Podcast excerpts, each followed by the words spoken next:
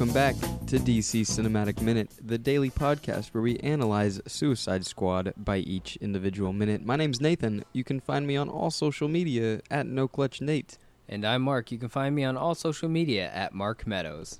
And this is Chris Ayers from the People v Batman v Superman podcast. And also you can find me at my website, chrisayerscreative.com.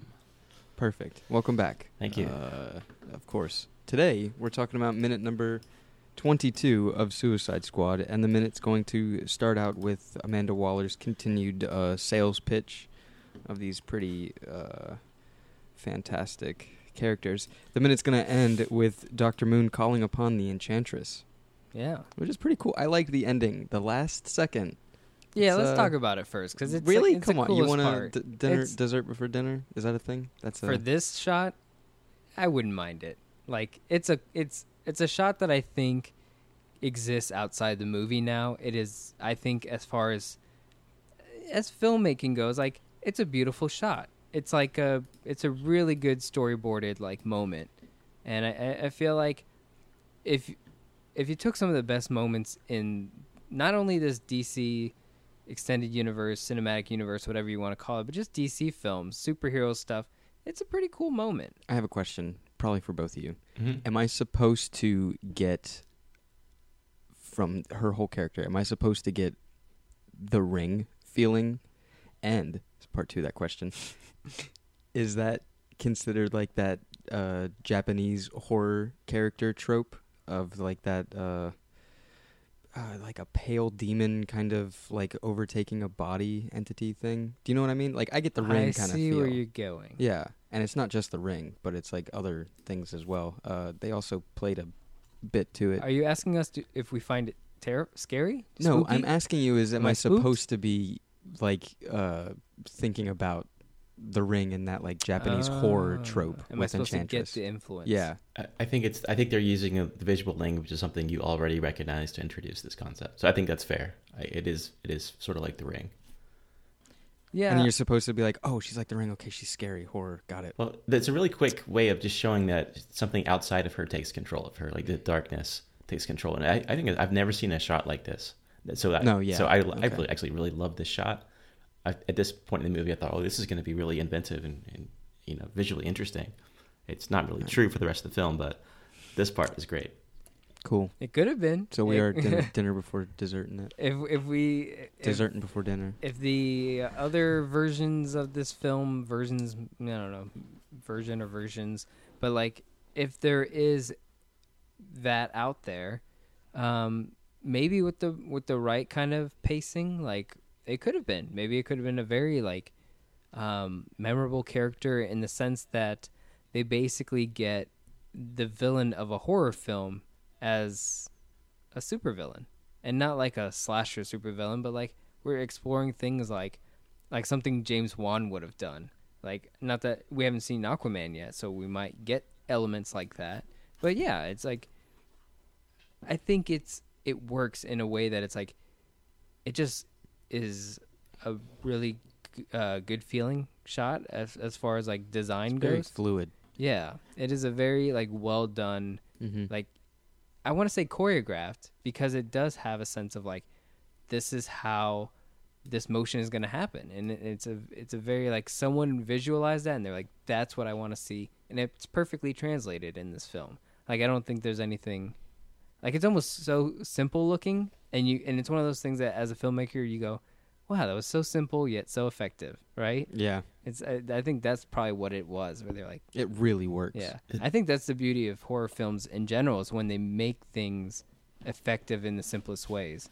Um, things easy as, oh, we just have the villain or we just have scary person just standing there, and it's way scarier than a jump scare. You know, like um, strangers.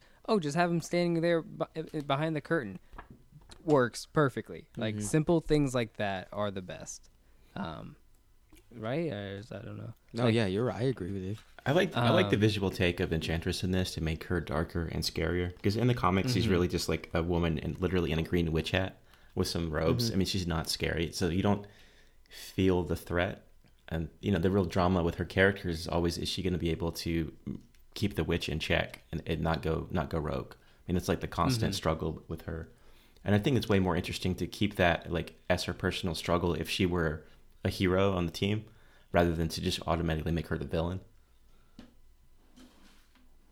Um, I I think like if she, you know, like if they were like showing traditional enchantress, like it would have been like as the chairman says, like it would have been very like what is this a magic show? Like Mhm. like when we see enchantress and like the way she's depicted in comic books, it is kind of like you're wearing like a party city outfit. Yeah, she's Yeah. just a witch. Yeah. just It's a little cheesy. Comic book witch. Yeah, Yeah. you, you Yeah, can accept it in comic books, but when you have a, a cinematic world that is so grounded in realism, it's not going to work. Mhm.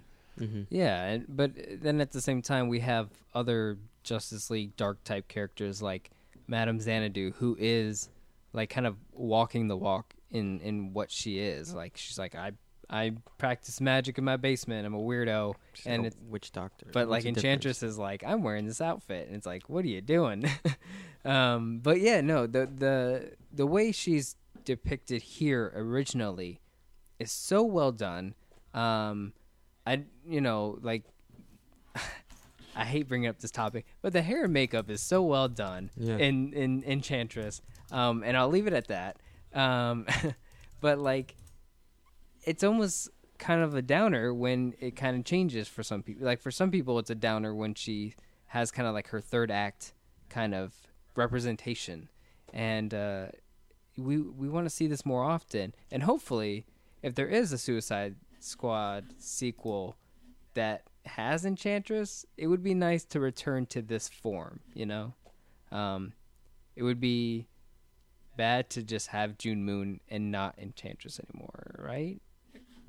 Kind of pointless. Yeah, I don't want to like insult like a thing before I've even seen it, but I, I mean, yeah. I feel like if you're gonna have Enchantress or Cara Delevingne reprise any character, it's like, okay, but we get to cool get to have that cool character again, or at least some cool like we want more of this shot that we're seeing right at the end of this minute. Like, and le- less of the gyrating, ridiculous CGI mess at the end. yes, exactly. Do this and do it more often to the point where we get fatigued and then we don't want it anymore, right? So I'll t- tell you from the Um, perspective of my wife, who I saw this with, who absolutely hates this movie.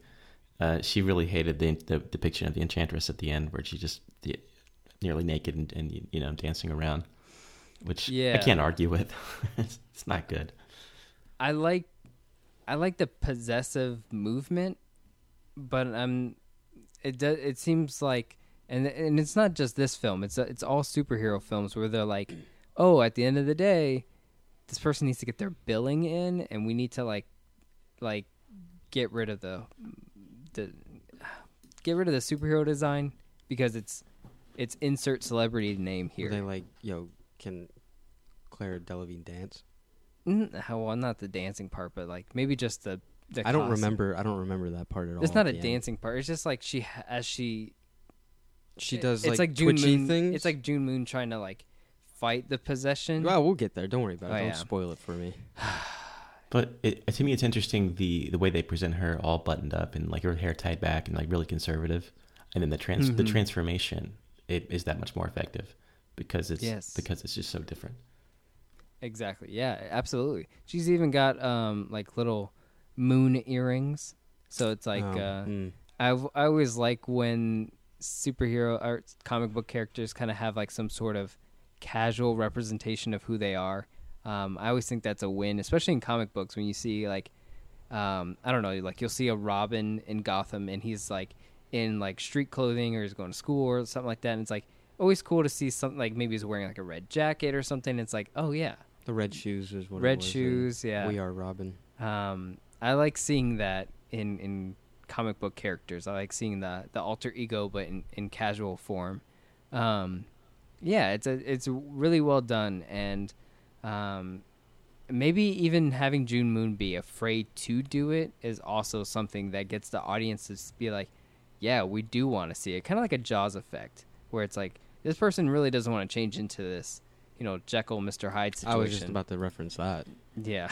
Maybe Maybe that- that's that's probably better. Is that like a selling point? Do you think that like adds to like people's enjoyment of seeing a transformation? Like, I think it's always like if there's if there's a someone that has like a two side kind of thing. You Mhm. have to have think about a Jekyll and Hyde split kind of thing. Two Face as well. You have to have it I think.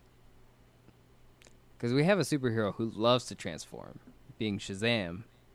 So, but then that's also like but he's also a ten year old kid, and they have a lot of stories about him being a ten year old kid. yeah, It's not the, it's I not the same dual nature though. He's still essentially good. He's not changing Yeah. from good to bad. Yeah. yeah. So uh, maybe. Hmm. I mean, it's it's a really maybe dual basic nature. thing. Yeah. Yeah. Like this, yeah. that's inside everybody, right? We all have the potential to be really bad if, if we don't keep it in check. Which probably will be That, the, that is the moral of thing, the yeah. Shazam story.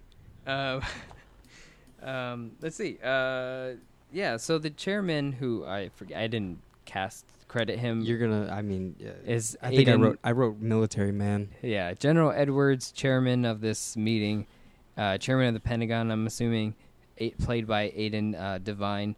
Um, he says that we won't put out these monsters in our name, and that um, that we can like. He asked Amanda Waller, like, how do you know we? c- Or no, he's telling her, we you know we can't control these people. So my question is, he's saying that he's afraid to put these people out there that might besmirch like the the government's name. Like they might mess up and, and like give us a bad rap. Does that seem like something that governments would really be afraid of? I feel like that. Yep. You think so? Do you think it's really holding anyone back?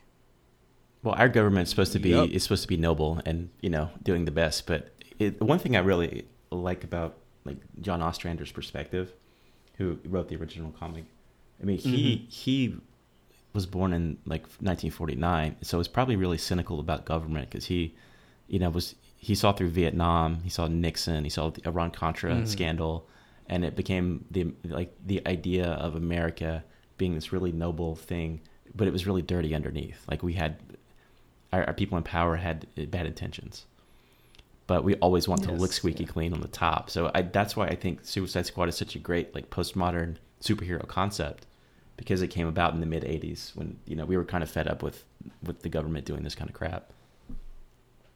Yeah, and that's why I thought it was weird that this government is kind of treating Amanda Waller as kind of like this radical in the sense of coming up with like these nefarious ways of getting the government to get what it it wants. Excuse me, and it's like why is this guy like so upfront about I don't know. He is the chairman, so maybe that's on him to be like that, but Someone still has to be the be adult like- in the room. You know, they have to be the uh, the, the serious. you know, you have the worst elements in your government trying to push for things that are bad, and you have these other people who are hopefully still there to to make sure everything is okay. Or maybe it's the other way around. Maybe Amanda Waller is like, hey, it's time for you guys to grow up and realize that this naive perspective of how the world works isn't going to get you anywhere. Maybe she's pushing that agenda. Yeah, I think that's part of her character. I, it's, I mean, that's her to a T, really. I mean, I, I she's like one of my favorite DC characters just because of what she represents. Like just Oh, just yeah. for, just force of willpower, she she can muscle all these guys in this room and get what she wants. Mm-hmm. Yeah, I think um, we're so like to have the Amanda Waller character. Um, That's we- what we should be thankful for the most. yeah, absolutely. And Vi- and Viola Davis playing her, you know, it's a great portrayal. It's a great, you know, representation, uh, and a great moment in in the film. And like this kind of character lives on. You know what I mean? As far as like future publications go, this is a character type that we can look back to, and we can literally say her name, and people will understand the context of a of this kind of character. We go, make it like you know, she's like this person's like Amanda Waller, like, and it's like okay, I get it. This extremely gray, like doing what must be done to get what you want, and is it for the better? Is it for the worse? Is despicable a bad word? But like, I mean, as a, I mean it as a compliment because she uses it to her favor. I, some people Like, like, like Cruella de Vil. She's despicable, but it's to her compliment. Yeah, She's a you kinda- fantastic character. You kind of have to like her just based on the sheer personality and the charisma, but at the Yeah. same time, you don't you might not agree with her. do I Like- like Glenn Close's Cruella de Vil? You can't even. That's not even a question. of course I do. yeah. Glenn Close in anything. Well, I, I think it's uh, with regard to Amanda Waller, how many times she's been used and adapted into live action. I mean, this, did you guys talk about that when she first came out? Uh, no. Because I mean, she's they keep bringing her out for stuff like she was in Smallville, played by Pam Grier. She was in Mhm. Green Mhm. Lantern, played by Angela Bassett. She was in the Arrow TV show, played by Cynthia Addai-Robinson, and then also in the the animated series, um, Batman the animated series and Justice League, by CCH Pounder. I mean, she's they keep bringing Mhm. this character back because she's great. Yeah, no, absolutely, and she's um, uh, yeah, Young Justice. You know, they bring her back in a lot of things, and it's it's an honestly, it's a good character to have. Um, you know, like we tend to look at Lex Luthor, and it's like, especially, and it's it's a, it's um, they know it, they acknowledge it in like comic books themselves, where it's like Lex Luthor tries to do anything nice. It's always like, uh, all right, Lex Luthor, what are you up to this time, kind of thing, like. But with Amanda Waller, sometimes you're like, especially with, when you include characters like Batman, and then you make you write Batman as confused to the to the Mhm. thread that Amanda Waller might be pulling on, and you make characters like Batman go, okay, I don't know if I should be arresting you right now Mhm. or if I should help you, and it's characters like Amanda Waller that are so finessed.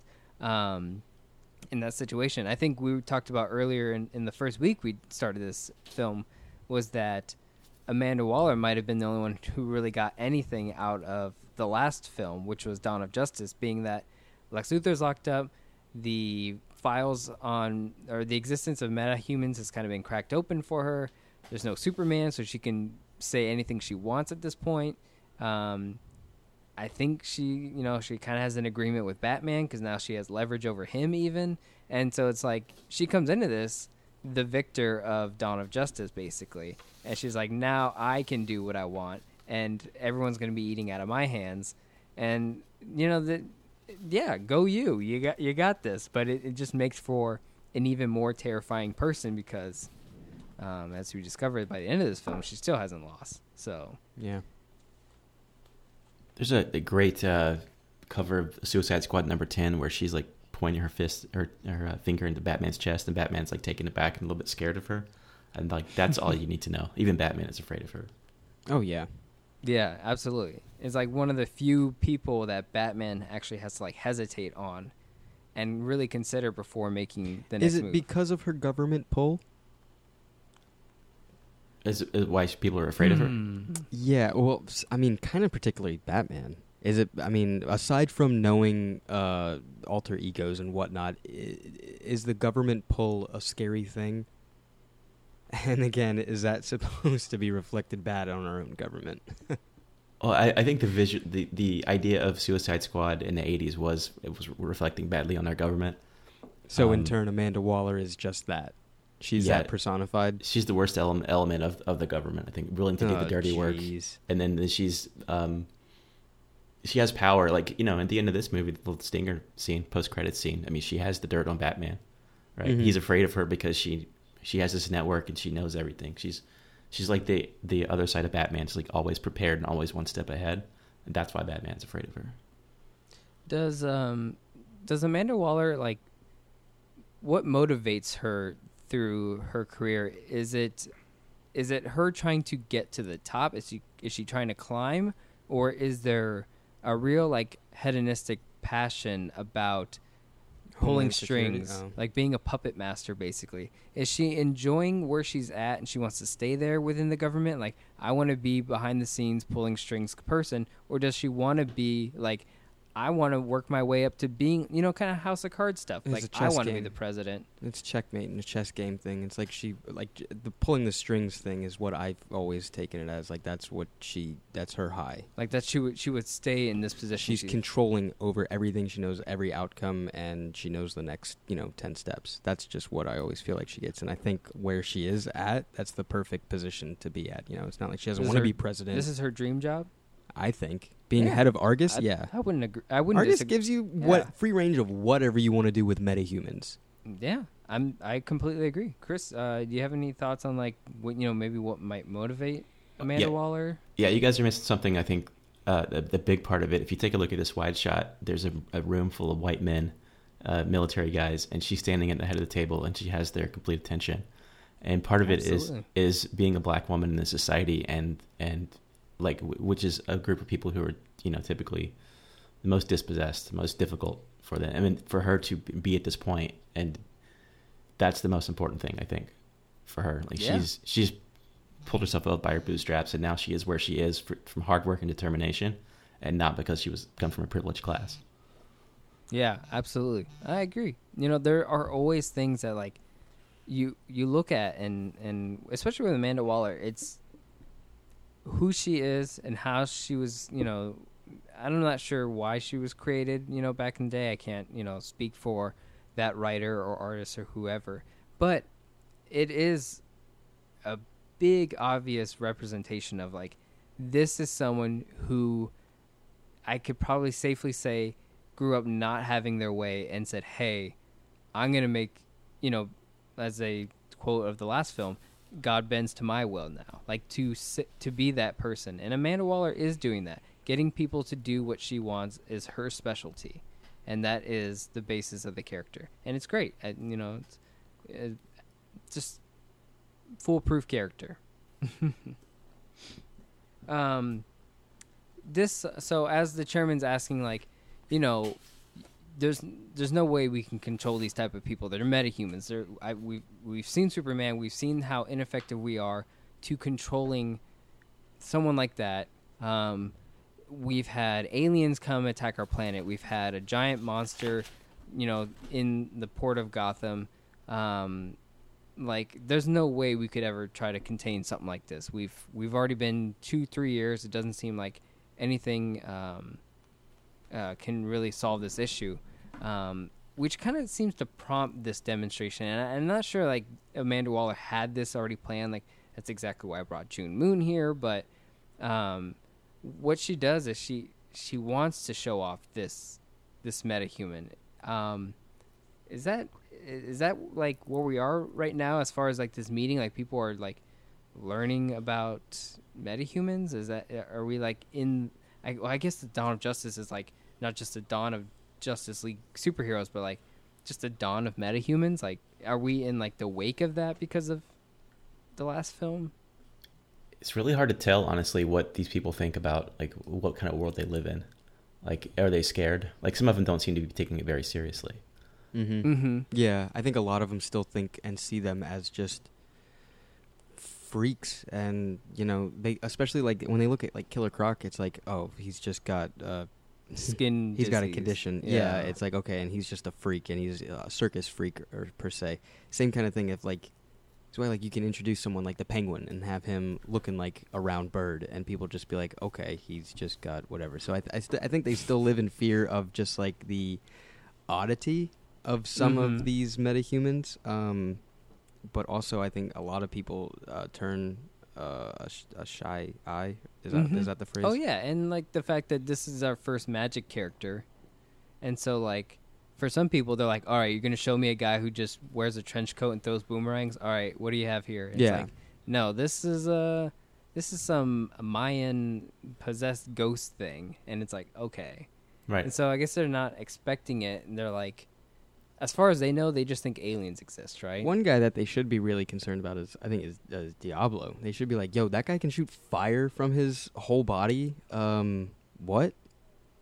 Yeah, everyone looks like They look. A lot of them look like common criminals, which is, you know, the idea behind it. But then you, Diablo. I don't know. Diablo would seem like and he could be. Yeah, it, it's like that's it's kind of They're the not, only not, not two- magic, but he's got an ability that a lot of people can't explain because how does this dude just have fire abilities? You know, people say it's you know religious aspect or whatever, but again, he's locked in a cage, so maybe people don't know he exists. And then there's Katana, who has a magic sword. Uh, yeah, but if you told me if she walked up into the helicopter wearing that outfit and she said I have a magic sword, I'd be like, all right, you got that from Party City. you, resol- you belong in the in the loony bin or Yeah. something. Like, yeah. yeah, Well, it is. in this scene, like uh, Amanda Waller's putting her strongest piece on the board, she realizes Yeah. like she she's going to use Enchantress to kind of sell the concept because she's Mhm. the strongest and could actually take on something like Superman. It's a sales pitch. She's got to show you the good. She's like, look, you're gonna want to buy this. Yeah, This is like This uh, is it. This is a big deal. This is like the alien ride at Disney where they're like, "Hey, look at this alien." It's like, "Oh no, the alien got out. Sorry." It's like this is that moment where they Oh, show you you, walk in first and they show you. yeah, okay, they show yeah. you that the alien. They're like, "Hey, look at this enchantress. Look at all the cool stuff. This is my crown jewel. I am so excited to show you guys this." Oh, she got out. Yeah, unfortunately, she's the problem. yeah. Yes, exactly.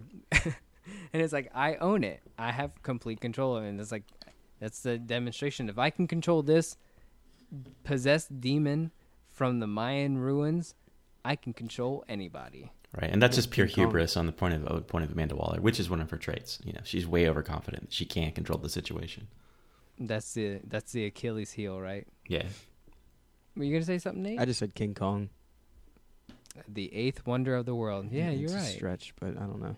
Trying to control something. but I mean that is a theme. That is always the theme that whatever is Mhm. beyond our control, we will try to control it. Inevitably, it's going to go bad. Yeah, that is the takeaway. Yeah. Moral of the story, right? Um, that's all I had for this one, though. The transformation happens right at the end of the minute, and so thankful it didn't get cut. Like it, it happens perfectly, and then the minute ends. So, Mm-hmm. um, but that's all I had for this one. Yeah, we talked about the dessert first, so Were you upset about that? no, I was. I, you I- not a dessert before dinner person? that's the title of the episode now. okay. If if you're going to have your dessert first, you can wash it down with one of the twelve bottles of Dasani water on the conference table. Because- Right? no, And Look how cluttered this table is. I know. It's I uh, didn't want to bring it up. It's but so like obvious Dasani. product placement because there's a can of Coke in the foreground. I mean, Coke owns Dasani, so I'm like, Yeah. they part of the scene was probably paid for by Coca Cola. I when it, he was holding it with his hand, I was looking at it earlier, and it was like they. It looks like they hid it, but they wanted it. So that's That's why. I because it's too obvious. Uh, just there's, too there's so many labels facing toward the camera every time you see Yeah. those bottles. I thought it was funny. god awful. um, but yeah, we're gonna go ahead and wrap up for today. If you enjoyed everything you heard, you can follow us on all social media at DCU Minutes and the Facebook group to DC Cinematic Minute Listener Society, and chat with us and other guests and listeners of the show. Uh, if you haven't listened to Man of Steel and Dawn of Justice, you're catching up on that. Chris is on both of those, um, and that's like well over 300 episodes, close to 400 episodes of content that you can just listen to. It's free. Um, and we'll catch you guys tomorrow for minute number 23 of Suicide Squad.